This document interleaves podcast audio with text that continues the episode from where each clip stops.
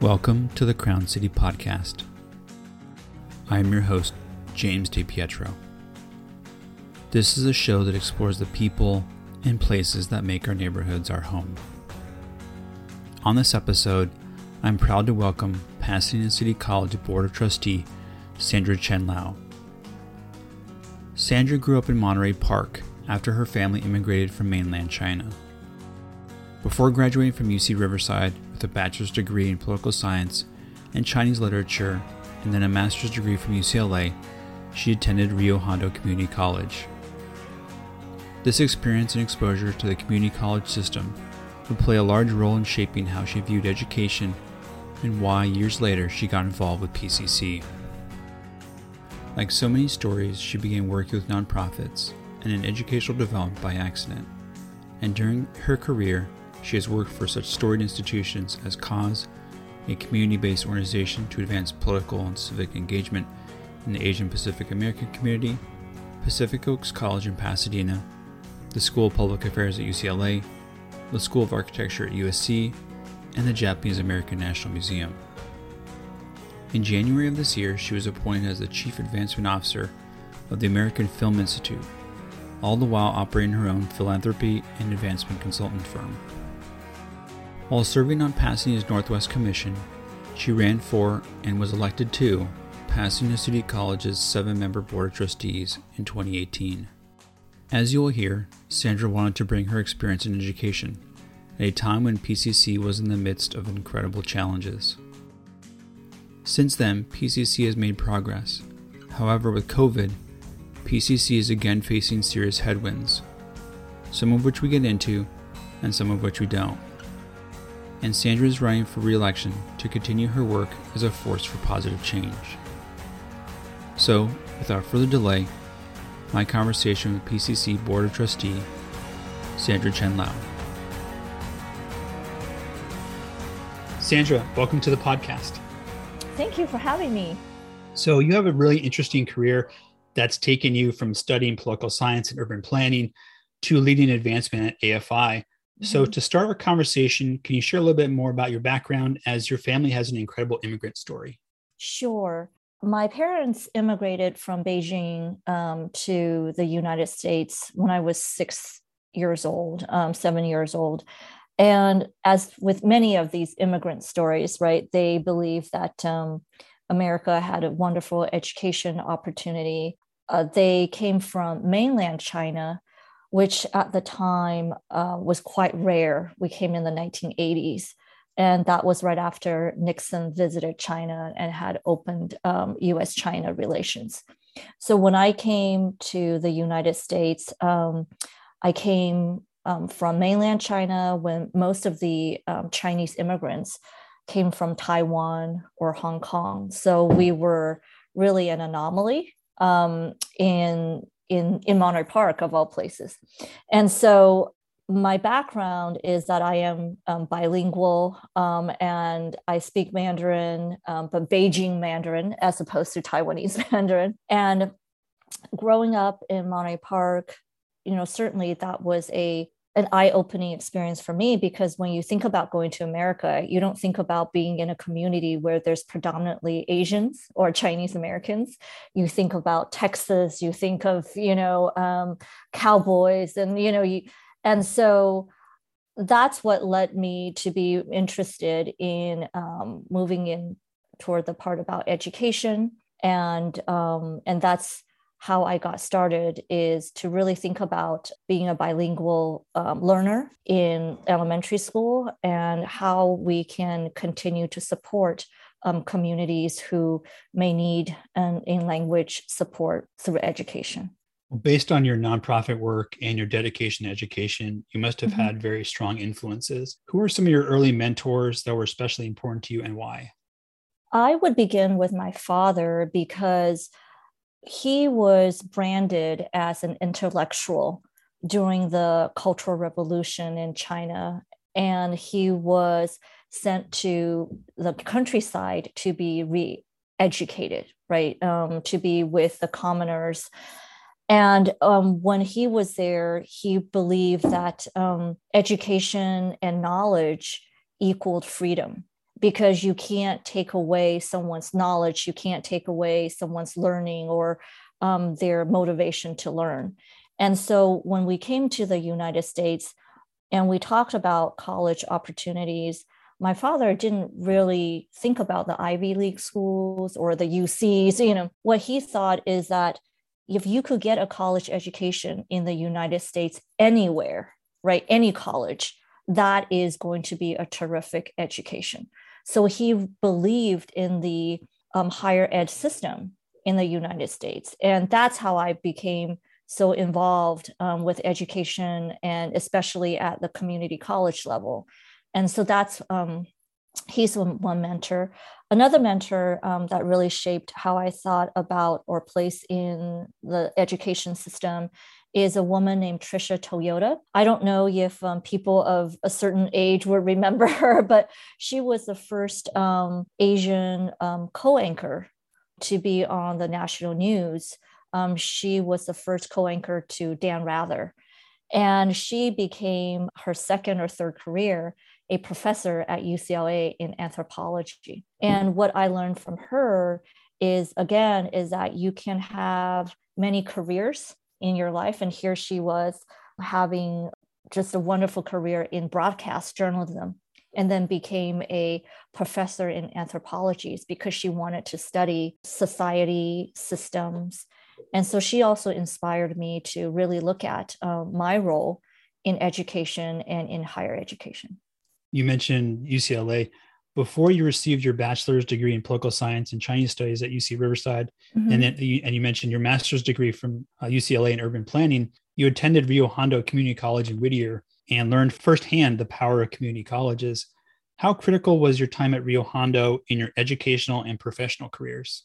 It certainly impacted me quite a bit. And I will tell you why, because I did not do well in a four-year institution, just graduating from high school. I went to Cal State Long Beach, wanted to be a bro- broadcast journalist, and they eliminated the, the, the journalism class. And so I really floundered a bit, not knowing what I wanted to do next. And I was able to then take some classes at Rio Hondo College, where it really opened my eyes to not just the various options there were with coursework and curriculum, but also who was who were attending community colleges with me, right? So there was a lot of socioeconomic diversity, racial, ethnic diversity, and intergenerational diversity. So I felt that it was really a reflection of the community that I lived in at the time.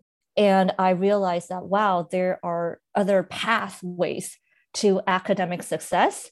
And then going into a U C or a, an Ivy League school or a Cal State University. So I felt that it gave me a second chance to really show what my academic progress can be.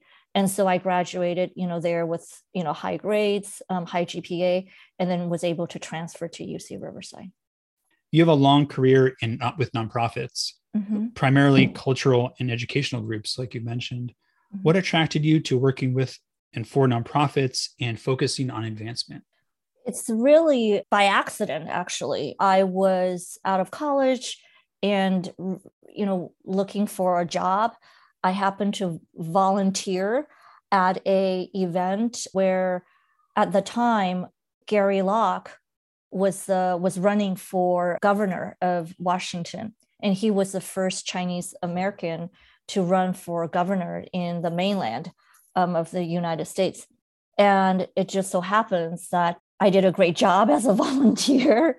And the chair of the organization, CAUSE, said, "Are you, do you need a job?" And I said, "As a matter of fact, I do." And so that's how I started um, with a non in the nonprofit sector. I was in my twenties, you know, I was um, the executive director. And for a small, small nonprofit, you do everything, right? You are the janitor, you are the um, person who's working with donors, you are the one who's giving interviews to media outlets. So I did everything. And I just thought, what a great learning experience that was. And then I thought about how hard it was to uh, raise money for these nonprofits, right? We're always on this treadmill. Every year we had to hit a or budget and we have to get revenue. And for a small non for nonprofit, it was very much, there wasn't a system, a fundraising system. Like people just, you know, raised money from who they knew or maybe some of the corporations that were out there. So that really piqued my interest in how can I be helpful for institutions to help them have a sustainable fundraising program. And when I um, was recruited to go to U C L A, it was in such an eye-opening experience because U C L A was this, you know, large institution, very um, had an infrastructure in fundraising. And I thought, wow, how could these smaller mid-sized nonprofits compete with the U C L As and all that? And then I realized that there just wasn't enough fundraising professionals um, who are working with these smaller nonprofits, and there just wasn't enough resources. And for these nonprofits, there has to be a realization is that for them to meet and succeed or, or meet their mission, they need financial resources. And oftentimes in the nonprofit sector, we don't like to talk about money because we're supposed to be doing this, you know, with a goodwill. And, um, but to be able to serve your constituency and meet the mission, you have to have financial resources to be able to do that. So that's how I got interested in it. And you've held development roles at various schools here in Southern California. You worked for U C L A, you worked for Pacific Oaks College here in Pasadena, and then you also worked for U S C, which is kind of interesting that you worked for both U S C and U C L A. My husband was so happy that I worked for U S C because he's a he went to U S C undergrad and grad school, and it it, it I mean I can tell it's very different U C L A U S C, right? And and I could tell you a little bit more about it, but uh, your question I wanted you. No, it's okay. I, I would love to hear more about that. That's really kind of interesting. And then most recently, you've been named the Chief Advancement Officer for the prestigious American Film Institute. You know, these are very different groups. Mm-hmm. Now, how do you approach working for such different institutions? That's a really good question. You know, at U at U C L A, I have just come off working at a small nonprofit, right? And so it was very much learning about the nuts and bolts of fundraising. How do you institutionalize fundraising in an organization? And it wasn't until I went to U S C did I realize that U C L A was probably ten years behind U S C in fundraising, because then U S C was a private school and it, it had a very, it had a very robust and proactive, you know, fundraising system. U C L A at the time that I was there, you know, was still, was still raising money, but not the, not the big, big dollars that U S C was doing. But I know that's changed now, because what we're seeing is that organizations like U C L A, where historically would have been a publicly funded institution, is now what we call publicly assisted. So it, it counts on seventy percent um, percent of dollars on philanthropy dollars, right? And so, whereas for U S C, it had this culture of philanthropy, you know, certainly early on, and it will continue to do that, but it has a very different investment approach to philanthropy. So for example, when I started at U S C in twenty ten, we had two hundred ninety frontline fundraisers raising money, and that was three hundred million dollars a year. When I left, it's about six years um, afterwards, it had four hundred frontline fundraisers raising eight hundred million dollars a year. And so when you look at the type of investments that, you know, large institutions pour into fundraising, you know, you, then the smaller size and mid-sized organizations, it's very hard to compete with that. And so that's why one of the reasons I left U S C is because I thought U S C didn't need another chief development officer like me, but certainly other organizations that are smaller in size, you know, that are mission driven, that serve diverse constituency, can certainly may use my help. And that's how I um, landed at the um, Japanese American National Museum and now at the American Film Institute. No, that's really interesting. Thank you for sharing that. So let's dive right into community service, education, mm-hmm. and your work on the P C C board. So you were elected in June of twenty eighteen to P C C's Board of Trustees, yes, uh, which is the college's seven-person policy and governance body. But before this, you were on the board of directors of the P C C Foundation mm-hmm. and were on its Pacific Islander Advisory Council. So how did you first get involved with P C C, and then why did you decide to run for the Board of Trustees?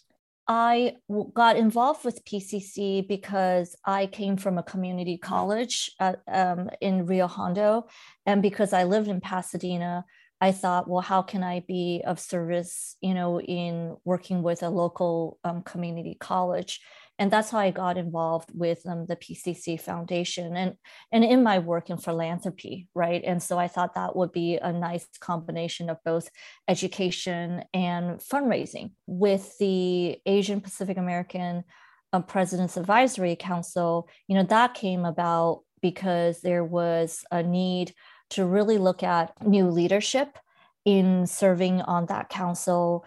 P C C has over twenty percent of its student population who are Asian Pacific American Islander, and eighty percent of that population are Chinese or international Chinese students. And because I'm bilingual and I speak the language, you know, I thought that I can, again, help bridge that constituency with P C C as well.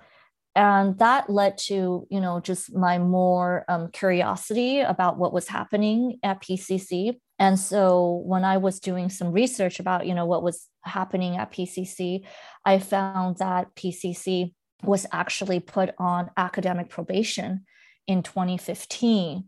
And being in higher ed and seeing that um, the accreditation agency put out an academic probation for P C C was quite alarming for me, to be honest. And I've worked with the accreditation agency during my time at Pacific Oaks, you know, and certainly at um, U S C and, you know, these institutions. I realized that this is a pretty serious issue. And so I read the report and just dove deeper into it. And the main thrust of the criticism and of the seriousness of the report w- was board governance. It spoke about the board dysfunction. It spoke about the board's relationship or lack of relationship with the faculty. The campus climate had low morale. So those were all issues that concerned me. And that's why I ran for the P C C board. You know, with your unique background and experience, what did you think you could bring to the board to kind of address some of the issues that you kind of just touched upon? That's a really good question. Part of it is really having someone with higher education background and higher education experience. I think a lot of times, you know, it's great to have, you know, folks who are on the board from different professions. My colleagues did not come from the, the higher education realm. So I thought that having someone like me who does come from that space can really work with the various constituencies um, and stakeholders. And part of this is also working with um, parents and families, because oftentimes parents are not as involved in these community college um, discussions. And, and, and I thought that it was important to engage parents and the community in this space. That's why during my term, I've had multiple, you know, meet and greets and coffee and conversation, because I feel that it's important for the community to understand what P C C does and what P C C provides and the opportunities that P C C offers, not just to the students. Um, certainly that is a priority, but also to the community as a whole, and that we are a resource, right? So for example, I talked about dual enrollment with the La Cañada School District. Before I served on the board, there were no dual enrollment classes with La Cañada District. And it was great to work with the La Cañada superintendent and school board members. And so within nine months, we were able to put six Um, dual enrollment classes, which means that high school students can now take college courses at P C C, and the P C C faculty actually come onto the La Cañada campus to teach. And so, you know, it's that type of partnership that I was looking to bring to the board. And I'm really thrilled that we have been able to continue to do that. When you were first elected, one of your goals was to work to rebuild the morale, to promote success for all students, and to focus on the future through fiscal responsibility. Do you think that P C C has made progress on these goals? It's been um, very difficult. And certainly there's the, the combination of the pandemic, um, what we're experiencing in our social political landscape. You know, those are very serious issues that we are facing, serious times. P C C has an enrollment decline right now. We were at twenty-three thousand students pre-pandemic or even higher. And now we are full-time equivalent students. We're down to thirteen thousand students. So that means there are ten thousand students who are not coming to P C C. And I would have to say a majority of those students are Latino and are Latino, African-American, or Asian-American students, because we are a minority um, majority institution. So to me, there's a sense of urgency in how we address the enrollment decline, even though I know that, you know, enrollment decline is across the board at community colleges, but our decline is between thirty to fifty percent, you know, whichever numbers that you're looking at, whether it's full-time equivalent or enrollment in courses. So I see that the landscape in education has shifted so much since twenty eighteen, right? There are seismic shifts that are happening in education that we as a community, as a collective community, have to be responsive to these really hard decisions that we're going to need to make, or these hard conversations that we're going to be having. Right now, financially, P C C is fine because we are in this hold and harmless spot where we are funded by our um, with our twenty-three thousand enrollment numbers. I don't know how long that's going to be, whether the governor is going to change its um, funding for us next year or the year after. Um, and there will be some financial consequences um, if we don't bring up our enrollment numbers. But outside of the financial consequences, James, it's really, I think, the path to academic success for students, that's for those ten thousand students, right? So that means there are ten thousand students out there that are not on their pathway to getting their transfer degree or taking their classes. So that's also what I'm concerned about. Where are they? Um, how can we get them back? Um, what can we do to support them to continue on? And these are the conversations that I would like to see my colleagues and the president of P C C have continuously in the coming months. You mentioned a couple of really big issues, and I think we're going to address some of those in the next couple of questions that I have. But what's been like to serve on the board during the pandemic, and what have you found incredibly inspiring? What I found inspiring during this time is that there are students who continue to move forward, right? They continue to come to class um, online, and they continue to power through this, even though they may have their challenges with their families or with their jobs or, you know, with pivoting to online in just two weeks, but yet they persevere to get their degree. And I'm so proud of these students and their and the opportunity for them to see themselves, you know, be successful. I'm also very inspired by faculty members who did not give up either. There's been some faculty who have, who are teaching, you know, who are, when they um, had to pivot online, right? They had to learn new um, technology to teach their students. They have to come up with new lesson plans, right? And so I think that it's very inspirational to see that there is an, an intention to still continue the success of P C C with both students and um, faculty working together. And, and that's what I would like to see moving forward, is a continuing dialogue uh, on how we can better serve our stakeholders, whether it's students, faculty, or staff, um, we can constantly improve um, what we're doing, and because we need to, right? Because so much is evolving in education and we need to keep pace with it. And we cannot just be satisfied with the status quo, because the status quo is not working for quite a bit of people. The pandemic has really shifted some of our priorities, obviously, and then also kind of how we see and what our attitudes are toward community colleges. I was doing research on this episode, and I, I came across an article that the state, state of Maryland removed a formal college degree requirement in order to bring in more uh, essential workers. Do you think students and employers are thinking differently about community colleges now?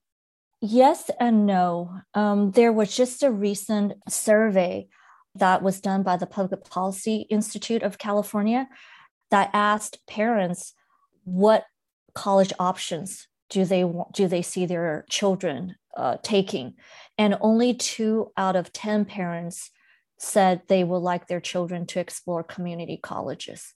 And so I do think that we have some ways to go in educating um, parents and our community about the benefits of community colleges. And that's why I feel that programs like the dual enrollment program that we have with La Cañada, and I gotta say with P U S D, Pasadena Unified um, School District, there are over thirty classes, you know, dual enrollment classes, that we need to have much more proactive community engagement with our K through twelve districts, with our community partners, because people need to understand that. Now, I think, and I certainly don't want to take credit for this, but I do think that in my conversations with some of the La Cañada families, parents are now aware that, well, there's an economic savings that they can um, have as a family by taking G E classes, college courses at P C C. They can save a year's of tuition, and tuition at U S C is seventy-two thousand dollars, and two years, that's one hundred fifty thousand dollars. And so if you have economic concerns, or that you can use um, P C C, utilize P C C as a way to have um, economic savings. I also do think that there are also families out there who understand that their children who just graduated may not be ready for college, and they may want to take a gap year. And why not explore classes at P C C where there isn't that pressure to have to succeed with, you know, a four point oh, or, you know, that they can explore, right? Steve Jobs explored, you know, um, calligraphy classes, you know, and he came up with the fonts, right? And so, you know, there, it's really allowing our children to really think about education in a very, in a much more creative way versus this academic driven, structured way. So I, so that's why I think that for community colleges, we have an opportunity here to change the conversation, right? So to about, and the narrative about community colleges, and we have to be very intentional, and we have to be consistent with our messaging. And then we have to treat this as if it's an urgency. And what I see in the California community college system is that it has been a system that is evolving. It has been a system that has seen its challenges, because over seventy, close to seventy percent of community college students at in California do not graduate, right? So that's that leaves only thirty percent. The average number of years to get a two-year degree in a California community college is six years. So my advocacy on this is, can you imagine U S C students getting U S C degree, a four-year degree with six years? You would see parents knocking on the president's door, or, and, or at U C L A or any of the U Cs, right? So why is that different for community colleges? So there's a sense of impatience in me that maybe I'm articulating, that I feel that our students and families deserve better. And we need to be on the forefront of looking at ways to close these gaps and to ensure that the opportunities and the standards are there for community college students. The cost of higher education is a, is a huge issue. I know you've addressed it. And community colleges are, are a really great option for families that can't afford four years of private university or college. You mentioned the cost of U S C. I didn't realize it was up to seventy-five thousand dollars now. Yes. Just, it's, it's, it's mind-boggling. Yes. And I think I think anyone that's gone to a four-year university can agree that the first probably first year or two, you can probably do anywhere. You don't need to be at, you know, an Ivy League school to get through those years. Obviously, higher education costs are, you know, applied to the big universities and colleges, but also P C C as well. How do we address the cost of higher education to increase access for students? The the way that I see this is that, and going to back, back to your question, I mean, certainly there is a tendency, right, to look at colleges now as brands, you know, and you're paying for a certain brand. But I also understand that, you know, there are families and parents that want their child to experience the full four-year college experience. And there's no question about that. But at the same time, there's a recent study that showed that California needs a million degree holders for jobs in the coming ten years. And where are those million degrees going to come from? You know, even if you have the highest graduation rates for U Cs and C S Us and private colleges combined, you're not going to hit a million degree holders, right? So that's going to have to come from community colleges. Now, the budget for the California state budget, you know, has increased for higher education. So, so certainly with the ninety-seven million dollars in surplus that we have in the California budget for this fiscal year, I would say a majority of that is going to go into education. Um, so how we how we spend that money, you know, and what programs are targeted for that money is going to be a conversation. But I do know that, having just had a conversation with the chief consultant to the um, Assembly Budget Committee, that we are looking at maybe another one hundred twenty-five million dollars more for community colleges, but another eight hundred million dollars more for K through twelve schools. So I do think that there is going to be a two-prong approach, is that we have to fund K through twelve, you know, so that there is, is adequate preparation um, for high school and then for community colleges. So funding to me is there for the next, I would say, two to three years. And so how we're going to use that funding, how are we going to implement, how are we going to execute? I mean, those are the questions that we need to um, work together on to solve.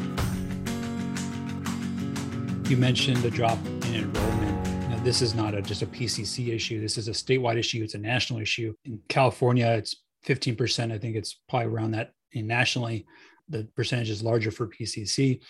Yes. How do you think we get more students back after the pandemic, as we know that education is so critical to their long-term professional and economic success? What we're seeing is that um, we are seeing that students are looking into the job force to make a living, right? You know, so we have non-traditional students that come through P C C. But one of the interesting um, statistics, statistics that we saw across California community colleges is that one of the reasons why students drop and they don't come back is because they have a fee hold on their registration. And the average fees hold for them is about forty-one dollars. So if you remove that forty-one dollars in, in what they own in, you know, student fees, or, you know, what they didn't pay over the years, you can actually get students back. So I know that Compton, you know, Community College is, is looking into that. And certainly I would love for P C C to see, you know, what, what can be done. Um, but during the pandemic, we were able to hold fee waivers so that we can get students. Part of this is that I'm a big believer in community engagement and community outreach, because we are a district that encompasses, you know, from La Cañada all the way to El Monte, You know, so we are a huge um, single district, right? We serve over ha- uh, a quarter million population in the San Gabriel Valley and certainly in the foothills. And so I believe that we need to have much more visibility and presence in engaging communities. So it's us, P C C, going out to the communities, not waiting for communities to come to us. Um, so I think that our satellite programs have worked, you know, whether it was in Rosemead or whether we're going to be in Northwest Pasadena. I think we're going to need to be out in the community much more. Arizona State University, um, even though they are a private university, um, they are really reaching out what they call these local programs. So they're going everywhere, every corner of the, the nation. And their motto is A S U local, right? And so I feel like we can certainly scale it on a smaller way, but I would love to see, you know, P C C be in many places um, in the San Gabriel and the foothill communities. P C C is of Pasadena, but it serves the greater San Gabriel Valley and beyond. As a local institution, how can Pasadena itself support P C C's mission and its students? And I say that as a Pasadena resident, you're a Pasadena resident.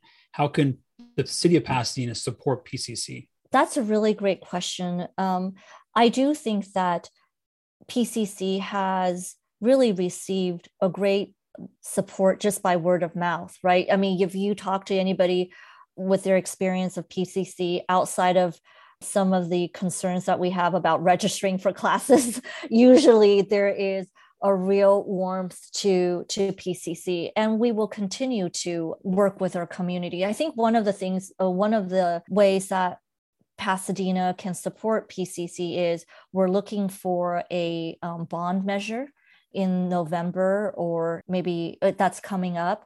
And we really need to support the facilities at P C C. You may see that it's beautiful, light up um, the Stratford Library when you drive past it in the evening, or the nice pool, reflection pool. But if we look at the classrooms, if we look at the flow of curriculum, and if we look at the learning environment, P C C does need renovations and it does need upgrades. And for the past ten years, P C C students have been learning science from science bung- bungalows and not a science building and not um, science labs. So I feel like in terms of providing the facilities and the learning environment for students, we are a, a few decades behind, and we need to show our students that they are in a learning environment where they have the best resources. And so that's one thing that I would urge um, Pasadena citizens and residents is to support, is that when that bond um, measure comes up, to support it. Also, because P C C contributes over six hundred million dollars in economic activity, you know, pre-COVID. And so it's, I think it's a great partnership where we are an important resource for the city and vice versa. In addition to your work at A F I, your own consulting work, your community service, and then being on the board of trustees, you're also a mother. And we yeah. talked about this before we started our conversation. And we, our kids are walking in behind us yes. as we speak, which is perfect timing. Yes. My kids have asked for snacks several times during this conversation. Yes. So how has being a parent changed your view of education and how you approach your work with schools and the P C C board? Being a parent has changed it um, tremendously, especially during the pandemic. And my sense of urgency comes from this realization of the disparities that we're seeing. The fact that both my husband and I are working for professionals, we're having trouble educating our children during the pandemic, spoke to me in a way that says, if we have the resources and to navigate through the system and we're not as successful as we would like to be, what chances do someone who is making minimum wage or on the front line, um, having to both work a nine to five job, with kids in school, how are they able, how are they going to be able to be successful in educating their children? So that's why I am even more committed and even more motivated to have these discussions about education. And some of this are, are, are difficult conversations to have, right? When you look at the um, dropout rates of kids that are going to P U S D, when you look at the uh, non-graduation rate of P C C, these are hard to talk about because people want us to talk about success. And of course, you know, P- PCC deserves to be recognized for the success, but under that success, there are multiple layers of populations that are not succeeding. And we need to be very honest and candid about who those people are and how we can support them and what we can improve. And so I feel very adamant about that. There is only a certain window of time that we can address, you know, these issues before, you know, it falls out of favor, you know, before it's another, it's another topic. You know, I'm on the um, Los Angeles County School Trustees Association board. I would love to host and get an education summit together in our local community so that we can bring parents together, educators together, policymakers together to have that type of conversation, because each stakeholder alone cannot solve this problem, right? We cannot just be talking to ourselves. I mean, the board can't just be talking to ourselves. We need to engage. And there is going to be conflict, you know, or disagreements when we engage and we talk about these policies. But I feel that it's an, so important to bring all the constituencies on board so that people understand the complexities and that then they can be advocates. And so that's a bit of my mission is in my next term is to continue to have, you know, these dialogues, and certainly appreciate your platform, James, for having me on, and to have these important dialogues and these courageous conversations. And some people call them difficult conversations, but I think it's, you know, brave conversations that we need to have. And then we need to be able to implement and execute. Sometimes it's not a funding issue. Sometimes it's a vision issue. It's an implementation issue. It's an execution issue. And so I like to get to the bottom of it, right? So what is it going to take to close these gaps? You know, what is it that we can accomplish? What is it that we can measure? What are the metrics? And I do think that the voters and the, the taxpayers, they want to know what we're doing with their money. And I think it's important for us to be able to um, report back on it. And that's why I think it's it's it's really a collective responsibility of all of us, you know, to hold each other accountable. What are some of the most important values that you like to instill in your own children through your example of public service? I would like them to be kind, you know, because I think to have that empathy is very important, because there's so many different perspectives, right? There's so many different point of views. I would like for them to listen to different point of views. I would like them to be honest and to be able to feel that they are free to um, to share their point of view without judgment, so that they can be honest. You know, how nice to, would, as adults, if we could just be honest with how we really think without having to um, censor ourselves, you know, and, and, and certainly to come from that place of intention, right? I think you have to have uh, good intentions. And I think children can really sense that when they know that you're coming from a, a good place, they believe you and they trust you. And that's what I would like to instill in my children, is that that they are kind and respectful, and that they are honest, you know, and that they can stand up and be a voice, you know, for someone who may not be able to, to um, stand up for themselves. And so in public service, I think oftentimes we're put in positions that it's hard to pick sides. You know, I do think that when the rubber meets the road, there are very clear right and wrongs. And I would love for my children to be able to distinguish and be able to, to know, you know, what's right and what's wrong, and be able to stand up for that. Well, my final serious question before we're going to get into some lighter questions to, to close. Civic engagement and public service are so critical to our community success, and you are a leading example of this. What advice would you give to a young person that was interested in getting involved in serving Pasadena or even running for a public office, because you are a public office holder? Yes, I would tell a young person, just do it. Don't be afraid, right? I think that a lot of times people would say, well, it's not a good time. There's never a good time. James, you know, there's never a good time to have a baby, and there's never a good time to run for office. So, you know, I would tell a young person that you would be surprised how many people would be rooting for you when you do it. I think there is such a need for the next generation to step up, and many of them have.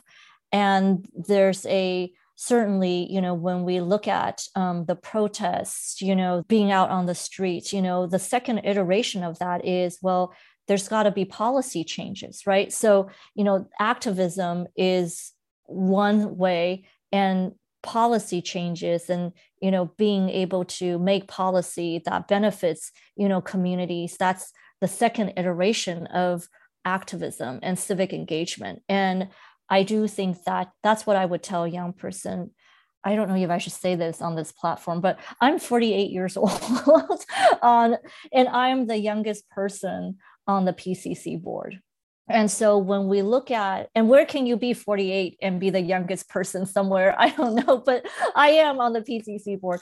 And so I guess what I'm saying is that, you know, we need, you know, diversity, whether it's ethnic, racial, whether it's socioeconomic. We also need generational diversity, right? I want to know what a millennial is thinking. I want to know what a Gen Z is thinking, and, and, and, and, and how, and I think that will move, you know, our community forward. And so I'm a big proponent of that. So I thought okay. that we'd have a couple fun questions to close sure. our conversation, because we are recording this on the Friday before, before Memorial Day. Okay. So we need to kind of close on a positive note. Yes. Um, you've shared that you really enjoy passing this commitment to the arts and culture. Right. So what are some of your favorite places to visit here in Pasadena? And these places could be for adults or for families. So I love, there's a little secret, it's not going to be a secret anymore. There's a little secret koi pond right on Euclid, and between Euclid and Del Mar and Cordova. And I love it because it's so quiet. And, you know, I, I used to joke with my kids that my office mates are the koi fishes in the pond, because when you, when you need that little break, you can just go to that pond. You don't have to drive, you know, for me, I don't have to drive, but, you know, it's just such a zen place to, to think, and you would never know that it's there. And I'm really um, going to be sad if they develop that space and make it into another um, uh, complex. But, but that's one of my um, favorite places to go. And, you know, we are a big proponent of parks, public parks. My husband's on the California Parks Foundation Board. And so, you know, any kind of parks um, we love. And we think that there's, you know, you you just see so much, so many different people coming together at those parks, right? And so, so that's what I really enjoy. And on the art side, you know, of course, there's the Armory, the Pacific Asia Museum, the Norton Simon. I used to go to the Norton Simon every few months, and it was just the right size museum where, you know, you, you can visit it in a few hours or if, or a whole day if you like. And it wasn't overwhelming, and it was, it's just been curated so well. So that's, you know, those are some of my um, favorite places. Those are all good suggestions. What are some of the best places to have a meal, grab a cup of coffee, or to enjoy a drink here in Pasadena? Well, I, I'm going to have to say Cerisos, Jack Wong. I'm going to give props to Jack. Um, he's been in the in the business for such a long time, thirty years, and and it's the local um, businesses like Jack's who's been here for so long that makes Pasadena so special, right? And I feel like, you know, oftentimes, you know, it's always the, the new shiny thing that we like here, but really um, the backbone of the local economy are the longtime business folks who have stuck with Pasadena for a long time. So I like um, Cerisos. I like, we go to California Pizza Kitchen a lot because there's an outdoor space, you know, and so the kids um, run around. But a lot of times my husband and I, on our date night, we just go to Sugarfish. You know, it's great. You always get the best there and you know it. And so it's consistent. We're all about consistency. You know? Very nice. Well, Sandra, thank you for being such a great part of Pasadena, for being a leading voice in our community, for improving education, and for coming on the podcast. I greatly appreciate it. Well, thank you so much. Thank you for having me, and thank you for your work and for this platform to bring us together in Pasadena. Thank you.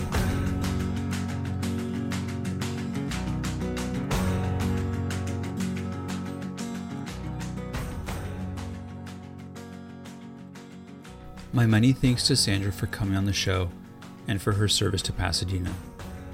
For more information and to support Sandra's campaign, please visit her website at sandra for p c c board dot com, and remember that the election is Tuesday, June seventh, if you haven't already voted by mail. As Sandra described, P C C and the entire community college system face some significant challenges, with declining enrollment playing a large role in current and future funding. Such issues have really fueled a sense of urgency in Sandra, and I'm encouraged that she's working hard to try to recognize and address these concerns. Communication and transparency seem to be key issues for Sandra, and her hosting a series of community forums and informal campus conversations with faculty, students, and the broader community are constructive steps in building a stronger P C C. And thank you for listening. If you've enjoyed this conversation, please consider subscribing, rating, and reviewing the show wherever you get your podcasts, and sponsoring it directly or through Patreon. I would love your feedback, comments, or suggestions. You can reach me at James at the crown city podcast dot com and follow me on Instagram. You've been listening to The Crown City Podcast. Until next time, please remember to stay well, stay engaged, and as always, see you around town.